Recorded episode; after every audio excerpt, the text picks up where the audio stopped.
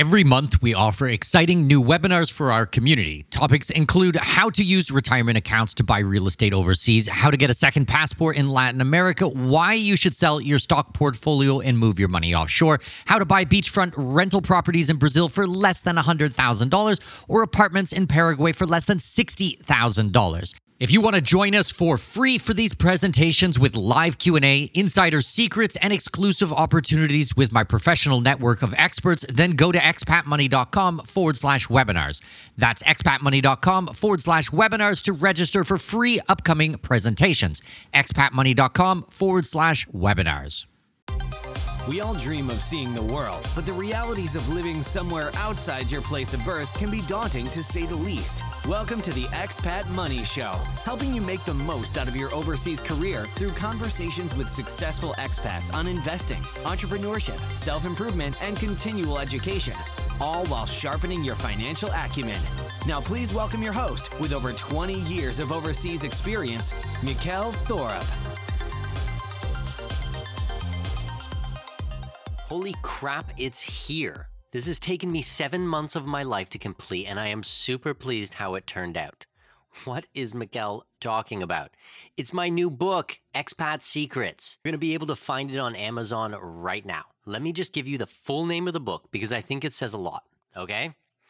Expat Secrets How to Make Giant Piles of Money, Live Overseas, and Pay Zero Taxes. Boom. I really like that. Basically, the book breaks down everything you need to know for leading an international life. This is timely information and modern, and it's a fun read. You can buy your copy right now by going to Amazon and searching Expat Secrets. This will really help support the show to grow. And if you want to be an awesome human being, mm. what I want you to do is leave the book an honest review on Amazon. It actually makes a huge difference to new authors like me. Seriously, I mean this. Please get a copy of the book and please leave the book a review. It's just good karma. Okay, enjoy today's episode.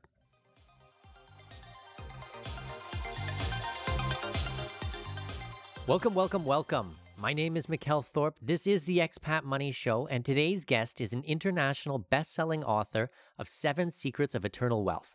He is the podcast host of Wealth Formula, a real asset investor, and he is a board-certified surgeon. Please welcome to the show Dr. Buck Joffrey. Buck, how are you doing? Doing well, thank you. Awesome to have you here. Buck, why don't you take a couple of minutes and talk us through your backstory and how you got into investing, how you went from being a doctor, a surgeon, into investing? So I think uh, for me, um, you know, I just started down a conventional path where a lot of uh, good students, A students, end up, which was be in college and figure, you know, you, you have a few choices that A students sometimes make you can go to med school, law school, business school, whatever. Uh, so I chose uh, med school and um, went down that uh, that uh, path, and pretty soon ended up, um, you know, finding myself in a decade worth of, almost two decades worth of school, and um, finished my residency as a head and neck surgeon and plastic surgery as well, and that was in 2008, 2009. Um, and at that time, kind of was burned out on academics because I was doing a lot of academic medicine and uh, was looking for something else. But uh, I uh, randomly ended up reading a, Robert Kiyosaki book called The Cash Flow Quadrant um, the day after. Well, the day after uh, residency finished, uh, my wife and I uh, got married, and then we went on a honeymoon. And um, and then on the way back from a honeymoon in Puerto Vallarta, I randomly found a Kiyosaki book in the airport. I never heard of Robert Kiyosaki, never knew anything about him. Um, read this book about entrepreneurship and you know how uh, how how you can look at the world differently than being an employee, and all this was brand new to me, and uh, it was like a bolt of lightning and the next thing you know, I, I come off the plane and uh, I went from being an academic surgeon to wanting to start a business and uh, being an entre- entrepreneur and an investor. So that's what I did. And um, so I did ended up going and doing a private practice type situation initially, but because of what I was learning, decided very early on that it wanted to be something I could exit without being a part of it uh, and having it continue. So today, you know, it's 10 years later. I still have that uh, original practice in Chicago. I live in Santa Barbara, California. And um, mostly now I'm I'm just in the world of of investing, and uh, that's what I do for a living. So I've read that book, the the cash flow quadrant, and I think one of the most interesting things and the epiphanies for me when I read it was I always thought entrepreneurship was the same as a small business owner. And reading that book, you realize that that's not the case. An entrepreneur is someone who solves problems, where a small business owner might be actually self-employed. So if you opened your own practice as a doctor and you were actually seeing and treating patients and working, you were you basically created a job for yourself. As an entrepreneur, right. you're actually able to step back and hire other people to do the work for you. So was that kind of a realization you had as well? Yeah, I think a lot of, um, particularly because my first business was in uh, cosmetic surgery, and I uh, the first one I started in, I think a lot of my colleagues who were doing the same thing at that point, sort of wanted to be that famous plastic surgeon, and you know, like Dr. 9920 or you know whoever on TV. And um, I realized pretty quickly that you know it wasn't really of interest to me. What I really wanted to do was create a business. So the last thing I wanted to do was become famous because if I started a business and everybody just wanted me to do a procedure for them, then that I would be trapped there forever. So tried very hard not to be famous. In fact, despite all of the, you know, marketing we're doing, it was very, it was a little bit difficult to do it, but that was the way that uh, I approached it. So I approached it as a brand. Uh, a brand is something that you can market and sell and, you know, and, and uh, sell to somebody else. Uh, you can't do that if you're just, you know, you're just, uh, you know, a sole practitioner with your name on the wall because your name comes with you no matter what. Well, that's interesting because I would say you are a little bit famous, but maybe not in the medical space. Because when I go through your podcast and I look at the amazing content you've put out and the hundreds of reviews that you have on iTunes for your podcast, you've developed quite a following. Well, you know, it, it's interesting. Uh, I think there's different ways to look at it, though, right? Because, like, if I do what I'm doing uh, on the podcast, at least, in the businesses that have, you know, ensued at, uh, from from the podcast, they are um, uh, infinitely scalable because uh, I sit behind a microphone and that's where I produce my content. You know, uh, I don't have to do one surgical procedure after another, so there is no and and to the extent that you've talked about listening to uh, my podcast in the past, you've talked about reading a book. Uh, you know, these are things that I've created, right? So you may have been doing those things while I was sleeping, and so so it doesn't really. Uh, so there is a different type of scaling that you can do. You could be well known. You can, you know, scale your name as long as it doesn't require you to show up. And I think that's an important distinction and something I think it's for for from the standpoint of what I'm doing now, it's very different from what it was before. Yeah, I understand that completely. Um, I've been trying to teach my wife several things about entrepreneurship and investing and things like this because she's starting to get a little bit of a bug for it now herself, you know, after watching me do for this for years. And my wife's from China, so she thought, oh, maybe I will start teaching people how to speak Chinese. And I said, okay, that's an interesting idea, but is it scalable? Are you going to be able to, you know, take this to the next level?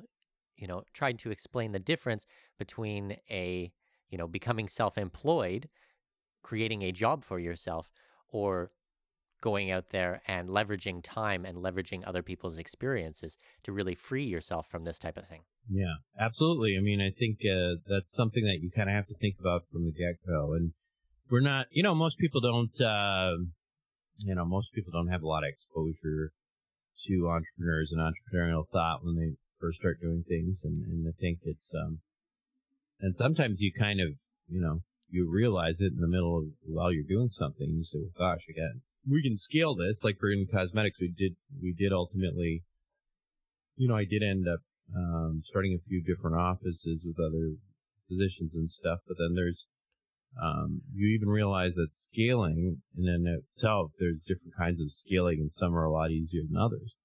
Uh, brick and mortar scaling is a lot more, I think, challenging and difficult than it is to, to be a content creator. You know, I mean, I just, I just have to find, you know, more people who, who want to learn from me now than, uh, as opposed to having multiple, um, you know, leases and multiple, multiple, uh, overheads and, and all that. So, so yeah, once you, once you, if I, if I could do it again, I think what I, I think what I would have done is, uh, you know, would have, once I started the initial stuff, practice and stuff, I think are really focused primarily on things that, you know, that were easily scaled without necessarily having to lock myself into a lot of other, uh, overhead. So, talk me through some of those things that maybe you would do different this time around.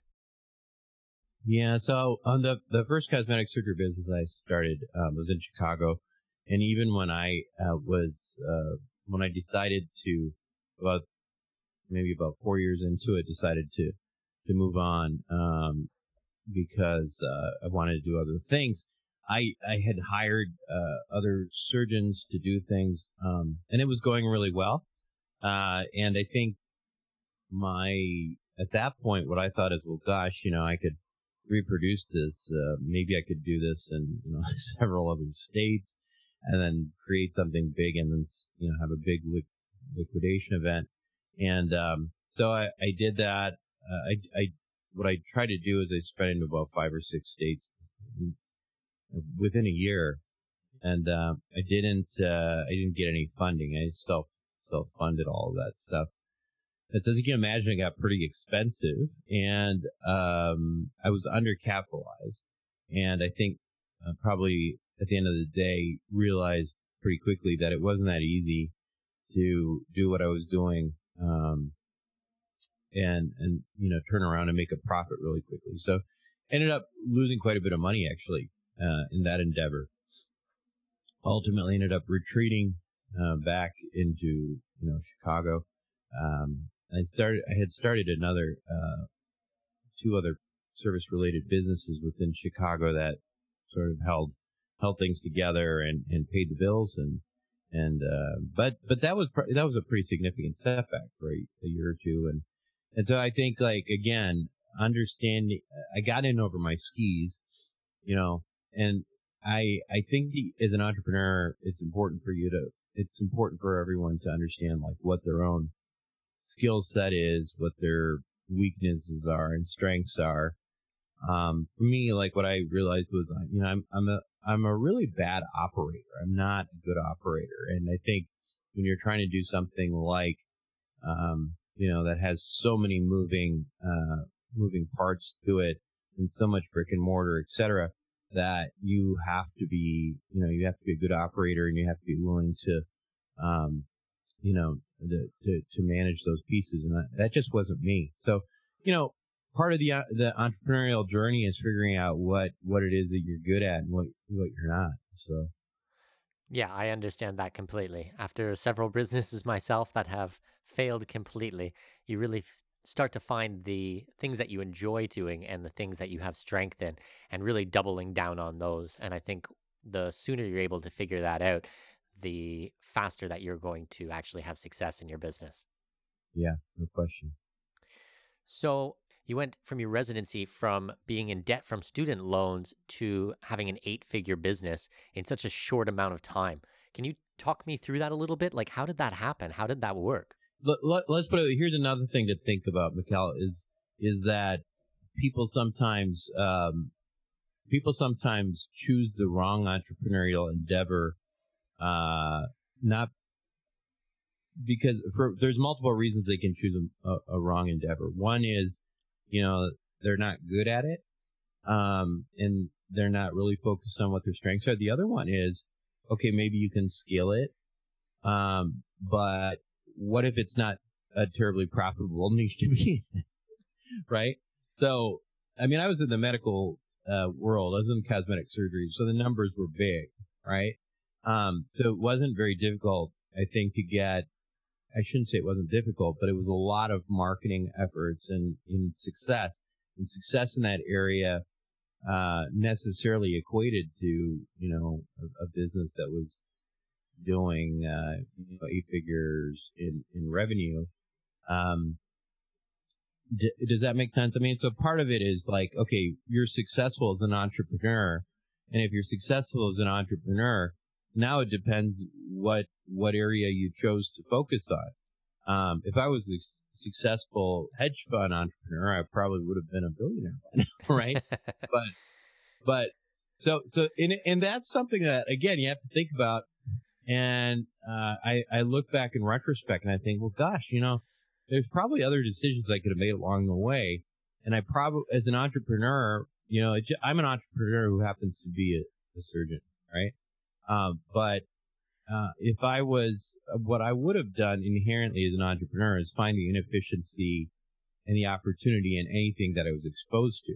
It just so happened for me that it was in in in a medical area. Now the medical area, uh, you know, creating creating medical businesses and that sort of thing. What I could do in one area was, you know, success. What that looked like was a eight figure business. Um, but you know, if it was if it was maybe if it was something that uh, uh, that was less profitable, maybe it would have been a six figure business, right? Yeah, so so that's that makes sense. that's how I would that's how I would explain that. So I noticed a theme when I was listening to your show. You specifically talked to the professional who is earning good money with their job, but often doesn't know what to do with the income. Maybe they've worked really hard to become a doctor or a lawyer or a high paid professional like that. But when they have this windfall of money, they're really not sure what to do with it. And I thought that was an interesting niche to be in. Can you talk to my listeners who might be in a similar situation as this, where they don't know where to put their money or how to invest it properly? Yeah, so I think we spend a lot of time as not only as professionals but as entrepreneurs figuring out how we're going to make money, right? I mean that's really what we always what we think about when we're training or when we're trying to find our way. We're you know whether it's going through medical school or going through law school or finding your way as an entrepreneur. Um, what you're really trying to do is figuring out, you know, how am I going to make money? But there does come a point of success for everyone um, who, who, you know, anyone who's successful, uh, all of a sudden they, they have succeeded and now they are making money, right? And most people don't actually plan for that day. And, uh, and so when it comes, you're like, whoa, I got a bunch of money. What am I going to do with it? Right. And so this is the ironic part is, you know, I know a lot of world class entrepreneurs and really, really smart people doing extraordinarily creative things. And then as soon as it comes to investing their own money, they just you know, invest like their grandmother. Right. So, um, I think that my, my, um, my thesis in general is to take a little bit of time and start actually thinking about, you know, how do you invest that money rather than just, you know, handing it over to a money manager. Right. So, so that's, that's my, that's my uh, that's my shtick, so to speak, because I think that there's a lot of very very smart people, whether they be uh, doctors, lawyers, uh, entrepreneurs, um, especially entrepreneurs, because you know you have an aptitude for creativity to begin with. Um, to to rather you know once you start making money, don't think that you can't be somebody who can also uh, ultimately put that money to work. You know, it's uh, it's it's it's one of these misconceptions that particularly uh, I think Wall Street and, and money managers like to put out there. Like it's, you know, it's like dangerous and it's, you know, and anything outside of investing in stocks, bonds and mutual funds are alternative assets, right? Alternative, what does that mean? It makes you feel like it's, you know, blue hair and a nose ring, you know, it's something like you shouldn't be doing. Right. But, but in reality, uh, the things that we're talking about a lot of times are things that are traditionally the biggest wealth creating uh, and wealth transferring uh, uh, and you know vehicles uh, that we've known in in mankind. You know, real estate and precious metals and fine art and all these types of things that all are labeled alternative assets. So so I think part of really what I'm trying to do is you know, as an entrepreneur, I um, I am just as interested in in finding interesting and creative ways of growing wealth uh, with the money that I have, and looking that as that as inventory, so to speak. Uh, you know, as I am in, in making it in other ways. Well, you brought up a number of amazing points there. I think that for entrepreneurs, often our first instinct is whatever dollars we have, we just throw it straight back into the business. We get more reach, more advertising, we hire better people, we redo graphic design, everything goes straight back into the business. But like what do they say about putting all your eggs in one basket? Like I understand about investing at the in your business, but I think it's also important to take a portion of that money and put it into other things. And when you talk about alternative investments, those are really the types of investments that I really focus on and the ones that I really like. Like a mutual fund to me is just about the worst vehicle for growing your income, for growing your your assets as I could possibly imagine. I can't even believe that they're still around and that people still actively invest in them. Yeah, I agree. I mean, but again, it, it goes back to, uh, you know, conventional financial wisdom. And if, uh, you know, that conventional financial wisdom is, is created by special interests. Um, and, you know, that's, that's what everybody, that most people seem to be sort of brainwashed into thinking is that, you know, the, the right thing to do, the responsible thing to do. Um, and, uh, if you do something outside of that realm, uh, that you are being inherently irresponsible and you're taking unnecessary risks and being reckless. And so, um, I think, you know, I think that it's just a conditioning issue. That's all. So, do you think that conditioning comes th- from money managers, or do you think it comes from the government, or do you think it just is comes from thin air? It's spontaneous. These type of belief patterns that we have. Oh, I think there's no question it's from the banks. I mean, I could, I think I can say that without uh, without, you know, sounding like a conspiracy theorist. But, you know, it's pretty obvious. I mean, the banks, um, the, the banks and the government are very, very closely aligned. Um, you know, the Federal Reserve Bank, U.S. Federal Reserve Bank, is not part of the government. It's a consortium of, of private banks, right? But yet it, it controls the money supply and interest rates in the U.S um, you know, banks, um, banks have, uh, you know, we saw in 2008 there was, you know, too big to fail. Um, you know, you look at the, the government, um, the way the government makes these uh, retirement vehicles available, you know, vis-a-vis IRAs and 401ks, majority of people have no idea that they can invest their money outside um, into these alternative assets. Um, and and um, they are designed to make it very very easy just for for banks to manage the money that goes in right so so i you know i mean i think it's um you know this this notion of you know a, a broad portfolio of stocks bonds and mutual funds is something that is you know uh, that, that being the the the, the prevailing and conservative way of investing, that notion's only been around for about a hundred years, you know, and we've had an awful lot of wealthy people and wealthy families come through, uh, you know, well before that. So, so yeah, you're right. I mean, you look at uh, mutual funds, for example, um, in the last three decades, you know, they, you get the mutual funds of wealth advisors always show you, you know, how these, um, you know, the stock market's gone up an average of whatever, nine or 10%. And, but the problem is that if you look at mutual funds in general, the average return over the last, I think, the last decade is, for the last two decades, has been approximately three, three point five percent, and and that That's is unbelievably uh, bad. Like, right, it's terrible. Like, right? like, like it would be difficult to do worse if you tried.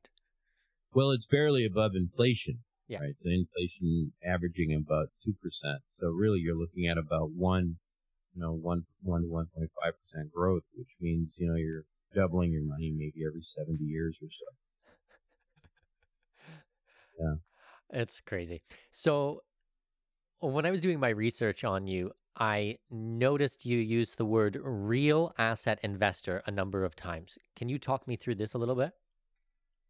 Well, yeah. I mean, I I think how I define a real asset is different uh, than than than how you know I think I think the wealth advisors define it. Um, so real assets to me are things that are generally tangible, uh, things that you can see, touch, and feel. For example, you own real estate, right? You own real estate. You can drive by it.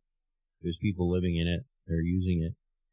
Uh, that that to me is a real asset. Uh, buying buying stock in you know Netflix. Um, I mean that, that you just see in your Ameritrade account and you can't really you know see, touch, and feel it. Uh, that's not really real. Uh, that and and so that's the big. Uh, I think overall that's kind of the the theme. Now the reason I bring it up though is is more practical because I think that when you look at a big financial setback like you have in 2008. And don't, don't, you know, there's no question that the, that it affected real estate markets. Obviously, it came from the real estate markets. But the, the, there was a tremendous amount of wealth that disappeared during that period of time. And, um, but, you know, I think, I think it was because of, um, you know, it was because of greed, etc. But remember the people who owned apartment buildings, people who owned homes and stuff like that. Sure, their value may have gone down, but they still owned them, right? They still owned them. They, they didn't just, you could still drive by them. They didn't vanish, right? Whereas, you know, if you, you owned a, you know, big portfolio of stocks and, and, um, and mutual funds, you looked and all of a sudden your money was like, it was, a bunch of it was gone. It was like vanished into thin air. Where did it go? And why? Why did it go? Why why did it go somewhere?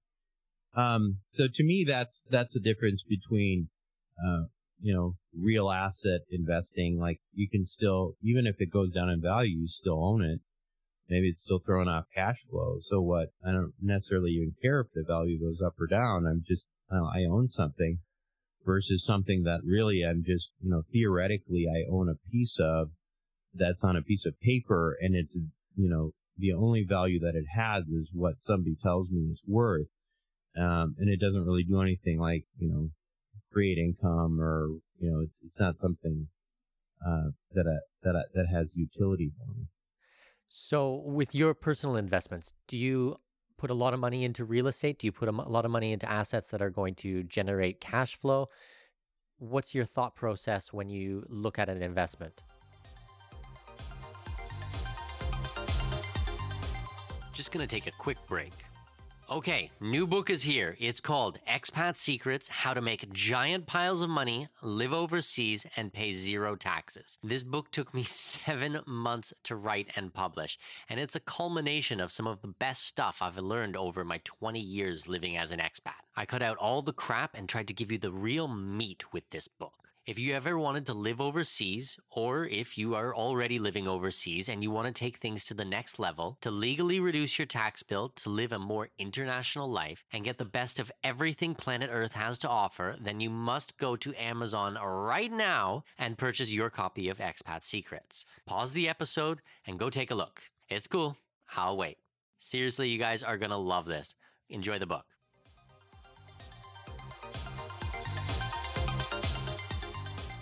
So I, I, um, my my money, you know, primarily goes through goes to uh, to real estate, and um, you know, to me again, it's it's you know, there's there's different ways investing with even within real estate. You know, you can, as you mentioned, you can be a cash flow investor. You can invest for, uh, you know, you can invest for, uh, you, you know, as as a as a growth type uh, strategy. Uh, you can, you know, you can, you know, you can, you can do value add. There's all sorts of different ways to do it. So within that real estate world, and also obviously there's multifamily, there's, uh, there's also self storage, you know, things like that. Um, there's office, there's retail, things like that that I don't do, but there's a, there's a, there's a whole bunch of different categories within real estate. But I, I probably would say for me, it's about 70% of, of, uh, my investment portfolio. Sorry, one sec. and do you usually do single family homes? Do you do multi doors? What type of real estate do you usually like to put your money in? Or what, I suppose, do you think is the most sustainable or the most safe or the most profitable, however you want to rate things? Yeah, I, I'm I'm definitely a multifamily guy, so the more doors, the better.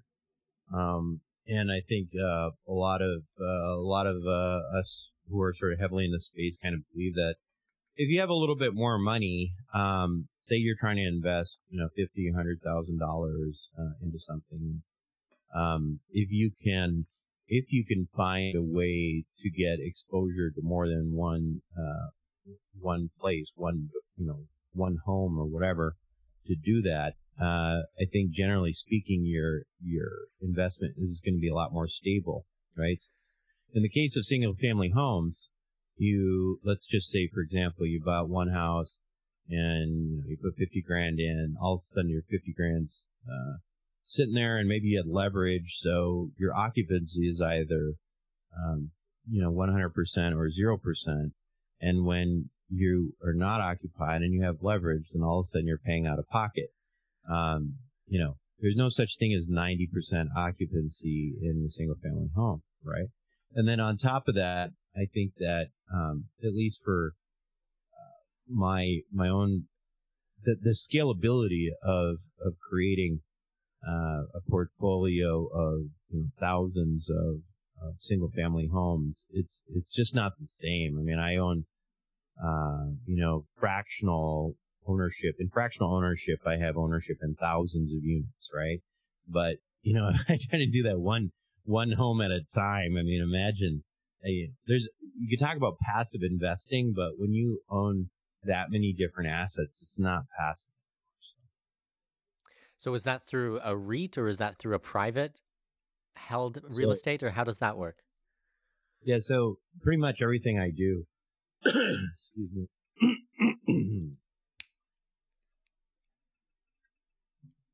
Pretty much. excuse me. Actually, will you give me just a second? Yeah, I'm gonna have some water too. All right. Give me two minutes.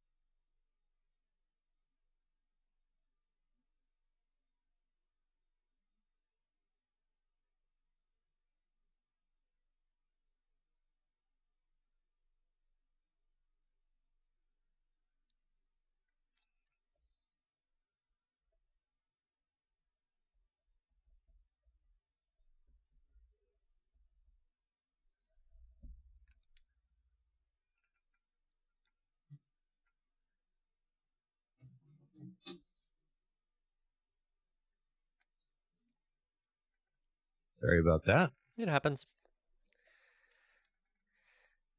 Do you remember okay. where we left off? No, I don't. Me neither.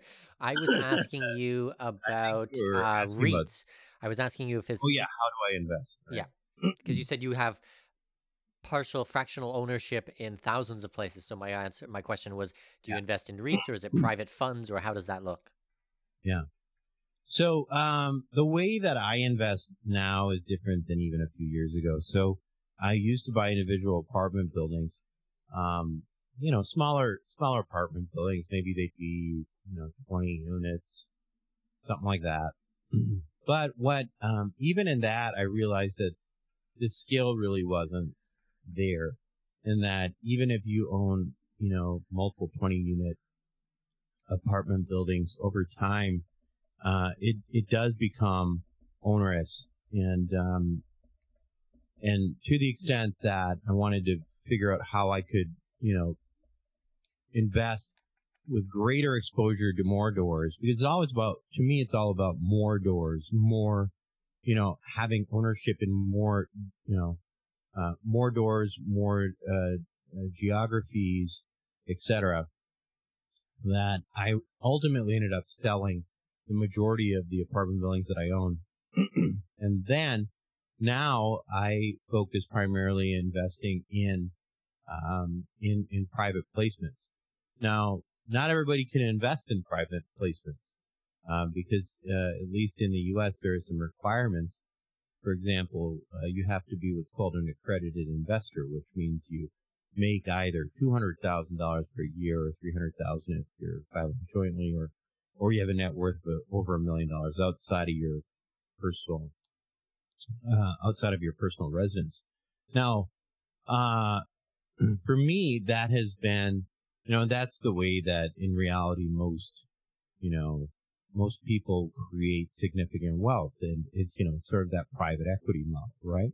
So, um, so I've shifted towards investing, uh, pretty much exclusively into private placements. And now that doesn't mean that if a you know an opportunity came along and I felt like, well, gosh, you know, that's a, a great deal. Um, you know, maybe I'll maybe I'll pick that up. Maybe I still could do that, but it it doesn't. It definitely doesn't appeal to me uh, nearly as much because I'm finding that the returns that I can get and all of the benefits that I can get, um, you know, being a, a limited partner in a private placement are essentially the same.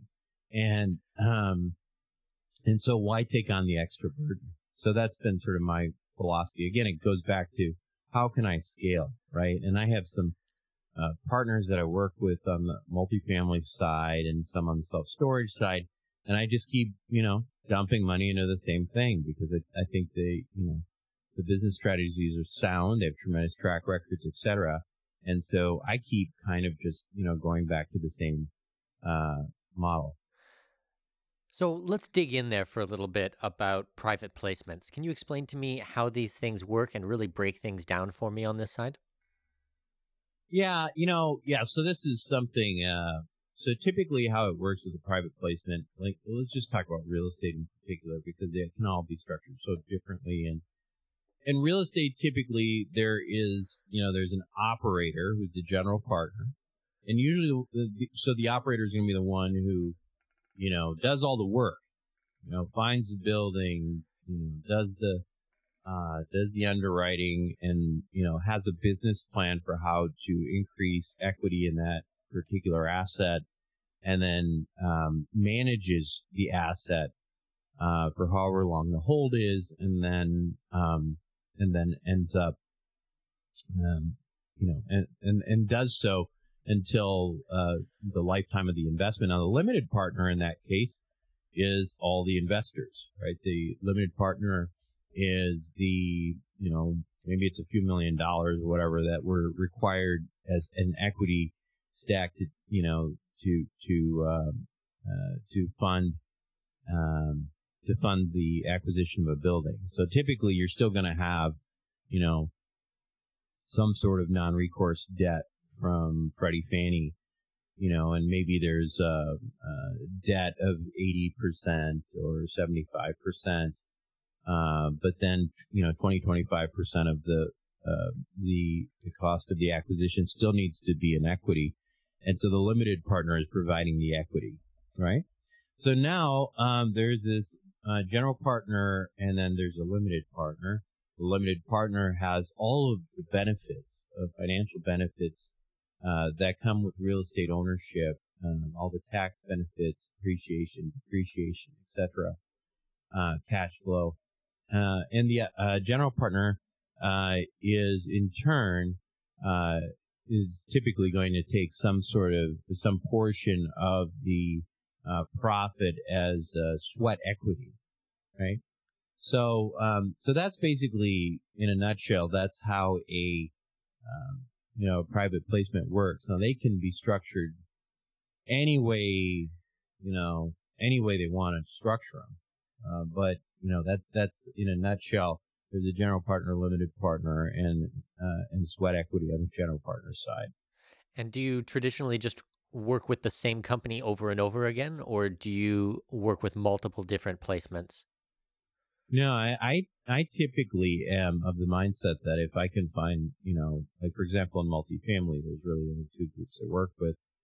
Um, I don't really see the point unless somebody else can show me the same kind of track record. Um, you know, I think people get this idea in their head of, of um, diversifying even in the op with their operators, and I don't necessarily see a point in that. Um, you know, to me, the hardest part it, investing this way is finding a trusted partner uh, and trying trying to find a trusted um, you know group that you know like and trust and you feel like they're performing for you you feel like you like the way they uh, do business they have a great track record you have a good communication with them um, those types of relationships are extremely difficult to come by and so um, you know when people ask me what i look for in, a, in when when I see an offering memorandum of some kind, my answer is typically I don't really look at offering memorandums. I just don't.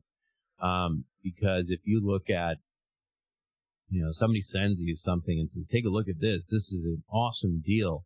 I'm not looking for deals. I'm looking for operators, right? I'm looking for people because fundamentally the, it, you know, you can make money or lose money, uh, in real estate like anything else um, and you can, uh, and, and when it comes to a pro forma and a business plan that you're seeing on a piece of paper, it is pretty much meaningless unless you know who the source is.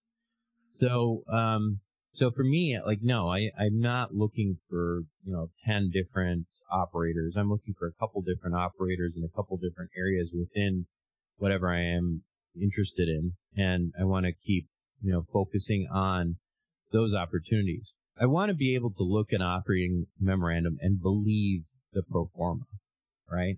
That's really important because anybody can make a pro forma look good.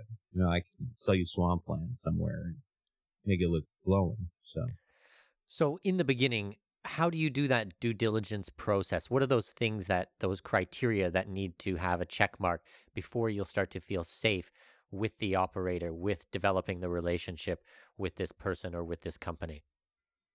Yeah, I mean there is some there is some risk uh, associated with that for sure, and sometimes you're gonna you're still gonna make the wrong decision, right? But uh, for me, um, so for my you know I have an equity group, right? So I have an investor uh, accredited investor club uh, as part of Wealth Formula, and um, and so my job has been to be sort of you know the person who sniffs out uh, the opportunities and the operators, and so um, for the way I have done that is uh, really just through um, basically stalking groups, right? So first, first and foremost, typically I'll hear, I won't be pitched. I'll hear about somebody performing extremely well, and it'll be from you know another investor maybe who's been uh, who's been really happy with the kinds of outcomes that they've gotten, and maybe they I hear that they they're you know, outperforming pro formas and that they really like working with this group.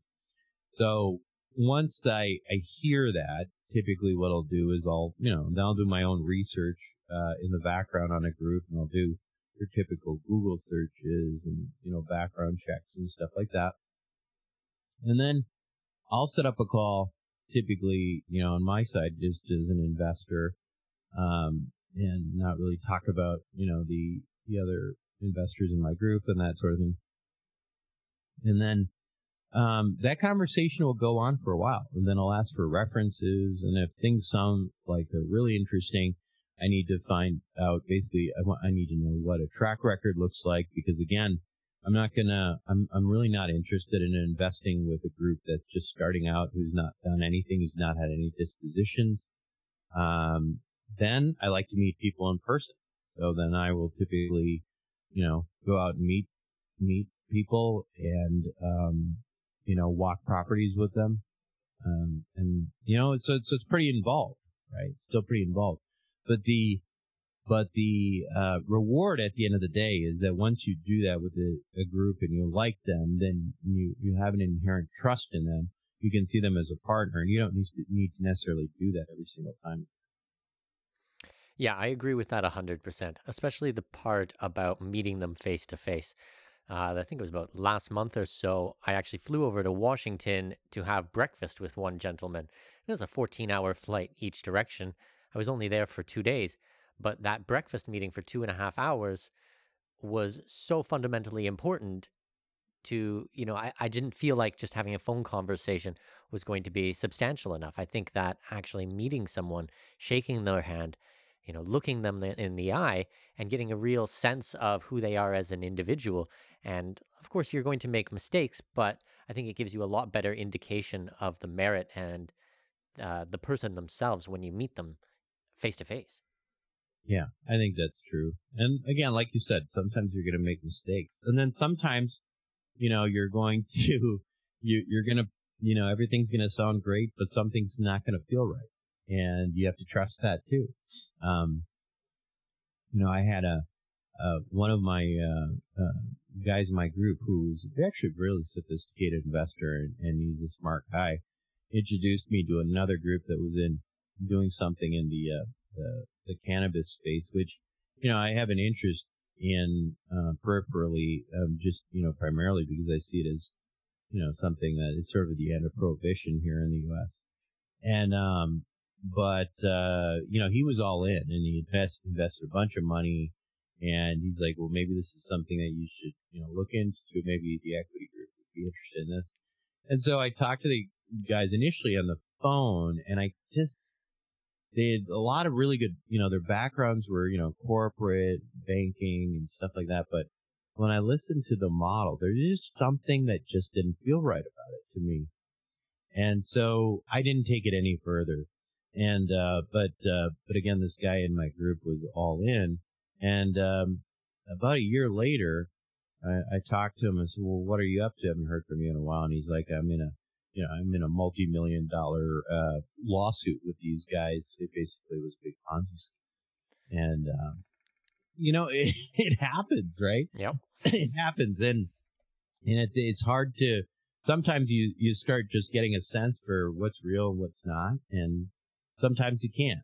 You know, there's a there there was another situation that happened here in, in the U.S. which you know with uh, with a turnkey provider uh, in in the U.S. that was pretty high profile, and then and I don't know if it was something that they did purposely or not, but they basically you know were were it did turn out to be again sort of a Ponzi scheme type thing where you know some of my investors had bought homes and were getting checks in the mail and they suddenly stopped.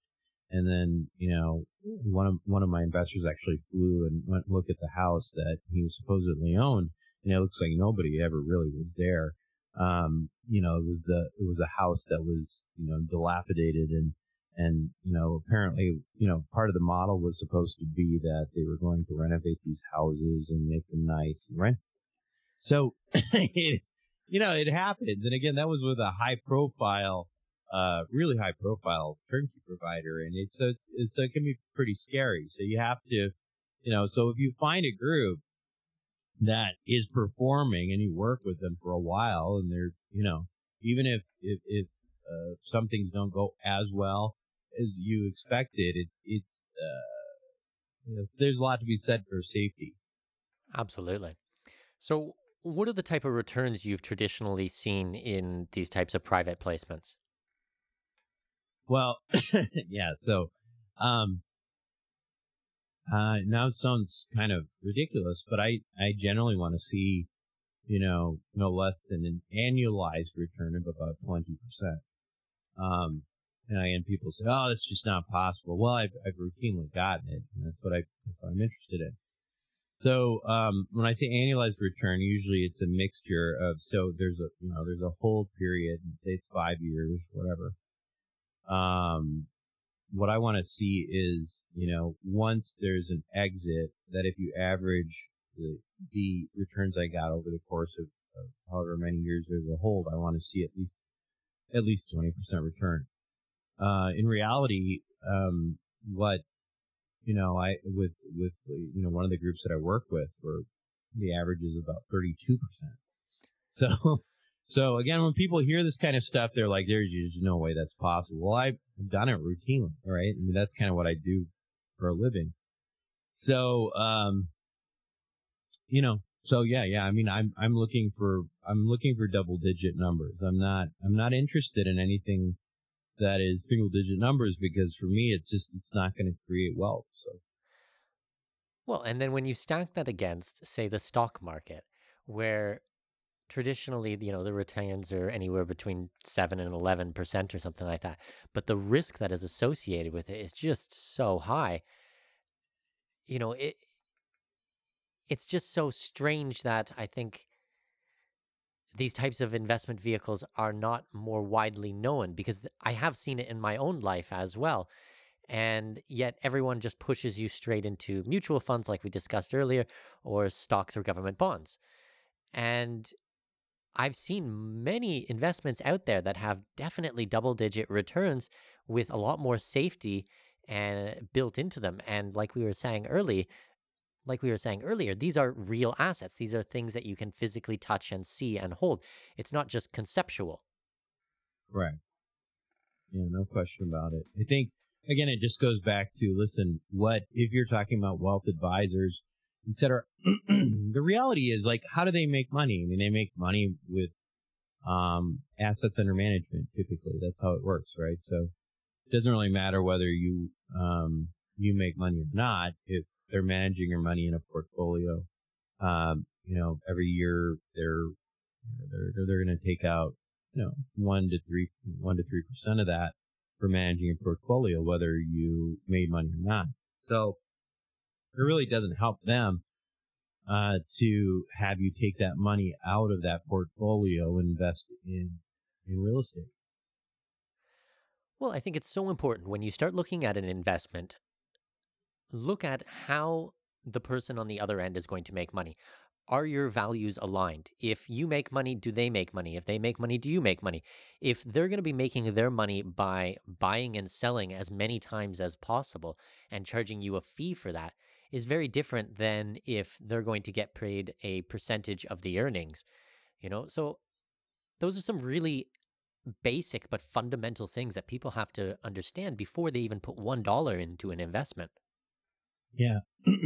No question about it. I mean, listen, I think, and people get hung up on what the operator gets paid to, which is, I think, another sort of uh, rookie investor type, uh, you know, approach to things. So let me give you an example.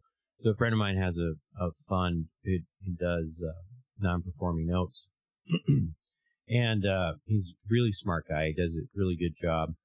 And um, his fund last year um, or the last couple years was, uh, you know, basically designed to uh, deliver 1% per month on an investment. So if you had, you know, you had a, a hundred thousand dollar investment in it, you're, you know, getting a hundred, you're getting a thousand dollar, uh, check every month. So, I mean, and it was like clockwork. And so people, people rather than looking at that, you know, and saying 12%, that's great a lot of times will be like, well, what is he getting? Why do you care what he's getting if you're getting 12%? Correct. You know, so, so he, so in reality, what his, his audited, uh, fund was getting about, I think it was like 39% return. So of that, um, he was getting, he was distributing 12%. And so I, some investors I've, I've talked to said, well, you know, that's not really fair. But sure, it's fair because where are you going to get 12%? And you should be happy he's getting 39% because that makes it so that it's really easy to pay you your 12%.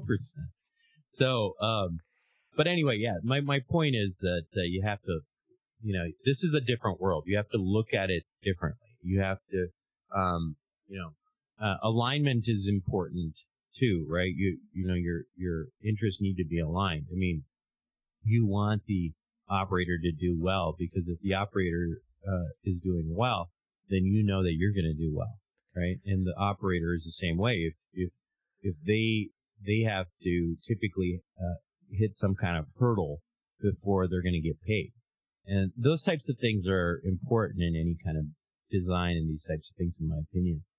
Um, I do think that uh, you do need to be careful because a little bit right now because there's so many people who are trying to become syndicators and so many people who are, um, you know, not out of nefarious, uh, you know, no you know, negative, intentions, but you know, um, you know, there's a lot of these groups that are springing up and they're doing, you know, I've got a full-time job, but I'm, you know, going to be the asset manager of a $20 million asset in Dallas. And it's just, it, to me, that's scary, right? I mean, you have a bunch of amateur investors with, uh, with an amateur operator and, um, and, you know, without a track record, but, you know, because there are these, these sort of, uh, groups out there in various areas that are promoting this, that that's what's happening. But I, those are the ones that I'm a little worried about. So uh, I, I stick with professional operators, people, people who do this day in, day out. That's what the, the job is. I don't really want to invest with somebody who has a full-time job, you know, as a software engineer and they're learning how to, you know, aggregate funds. That makes sense completely. And an interesting point you just made is how much the operator is making. I want to see them make a lot of money. I don't want the margins so slim that say they're making 15%, they're paying me 12. There's a 3% margin there. It's not a lot of room for error. If there's a right. 30, you know, 30%, now we're talking. It's like they're going to be able to weather the storms a little bit better here and make sure that I get paid my amount. And anyways, right. if it's a contract in place that you're going to get a certain amount, why do you care? You know, it, it really doesn't make any difference. If you don't like the contract, either renegotiate or find a different deal. Right. Absolutely. I mean, um, you know, the, the group I primarily work with on the multifamily side, um, they, their model is, you know, there's some fees up front, um, and the fees are probably a little bit heavier than people are used to seeing in, in multifamily real estate, but but the reason that they have high fees is that then they don't collect anything until um, investors have all of their initial capital back, and then there's a split. So on average, they're getting you know investors all of their initial capital back out of the deal through refinancing in about I think it's 40 months. Um, and at that point, they'll participate in cash flow and, and capital gains uh, alongside the limited partner. But so you have to you have to look at that and you say, well, what? So what's what's the alignment there? Well, they are taking fees, that's right, but that also they every year that you don't get your money back and that you don't have your capital return is it, it, it reduces um, the amount of money that they actually made from that initial acquisition, and they have to have money to obviously um, keep the lights open and to employ people to continue to work on the property as well. So, um, but what I like about that kind of model is, okay, well, you're, the operator is, you know, not going to see any upside really until, um, the limited partner is made whole. And then you're truly a team at that point. So that makes sense. And when I was doing my research on you, I also noticed that you actually have a course, a membership site where you teach this type of financial education. Can you talk me through what that looks like and how people might be able to get involved in something like that? Yeah, it's called Your Roadmap to Real Wealth. I what I did is once I finished uh, when I when I finished the Robert Kiyosaki books back in 2008 when I first read them, I was super excited, like a lot of people, and I was like, "Wow, passive income!" and "Wow, this is you know, entrepreneurship and cash flow quadrant and all this stuff. Now what? Right. And, um, so I think, I think, uh, um, it took me years to sort of develop the now what, uh, pathway, that roadmap. And so, um, that's what this course is about. It's called Your Roadmap to Real Wealth.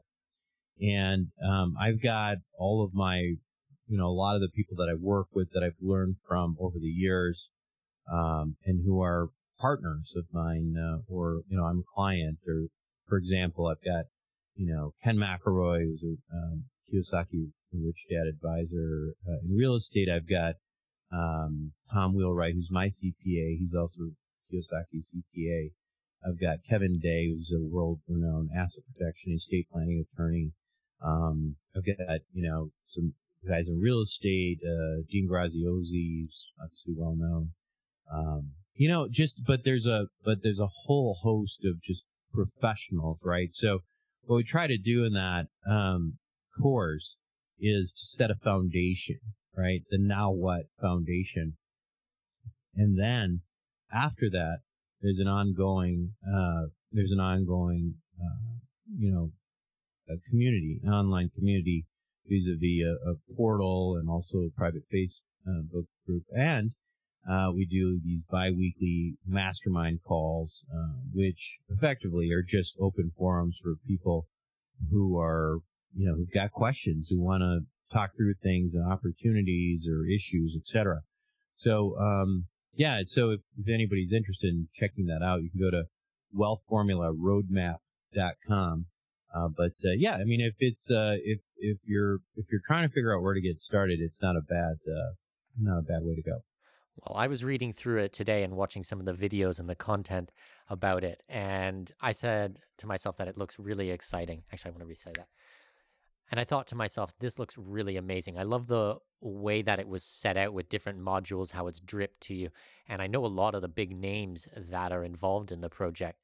So I think it's a pretty exciting opportunity for people. Appreciate it. Well, Buck, thank you so much for being a guest on the show shared a wealth of knowledge today and definitely lots of things that I want to go and learn more about myself. If my listeners want to get a hold of you, if they want to learn more about what you do, where can we send them? Yeah, so the podcast is really the primary focus of what I do, and it's Wealth Formula uh, podcast, which you can find on Stitcher, iTunes, YouTube, as we talked about. Um, you can also, um, you can also, if you'd like, if you want a copy of Seven Secrets of Eternal Wealth, um, you know, you can you can get that at formula.com as well. You can just download that and uh, as a PDF copy. But uh, yeah, and and anyway, you can always uh, reach out to me through the website as well. Fantastic. Thanks so much for your time, Buck. We'll talk soon. Okay. Thank you.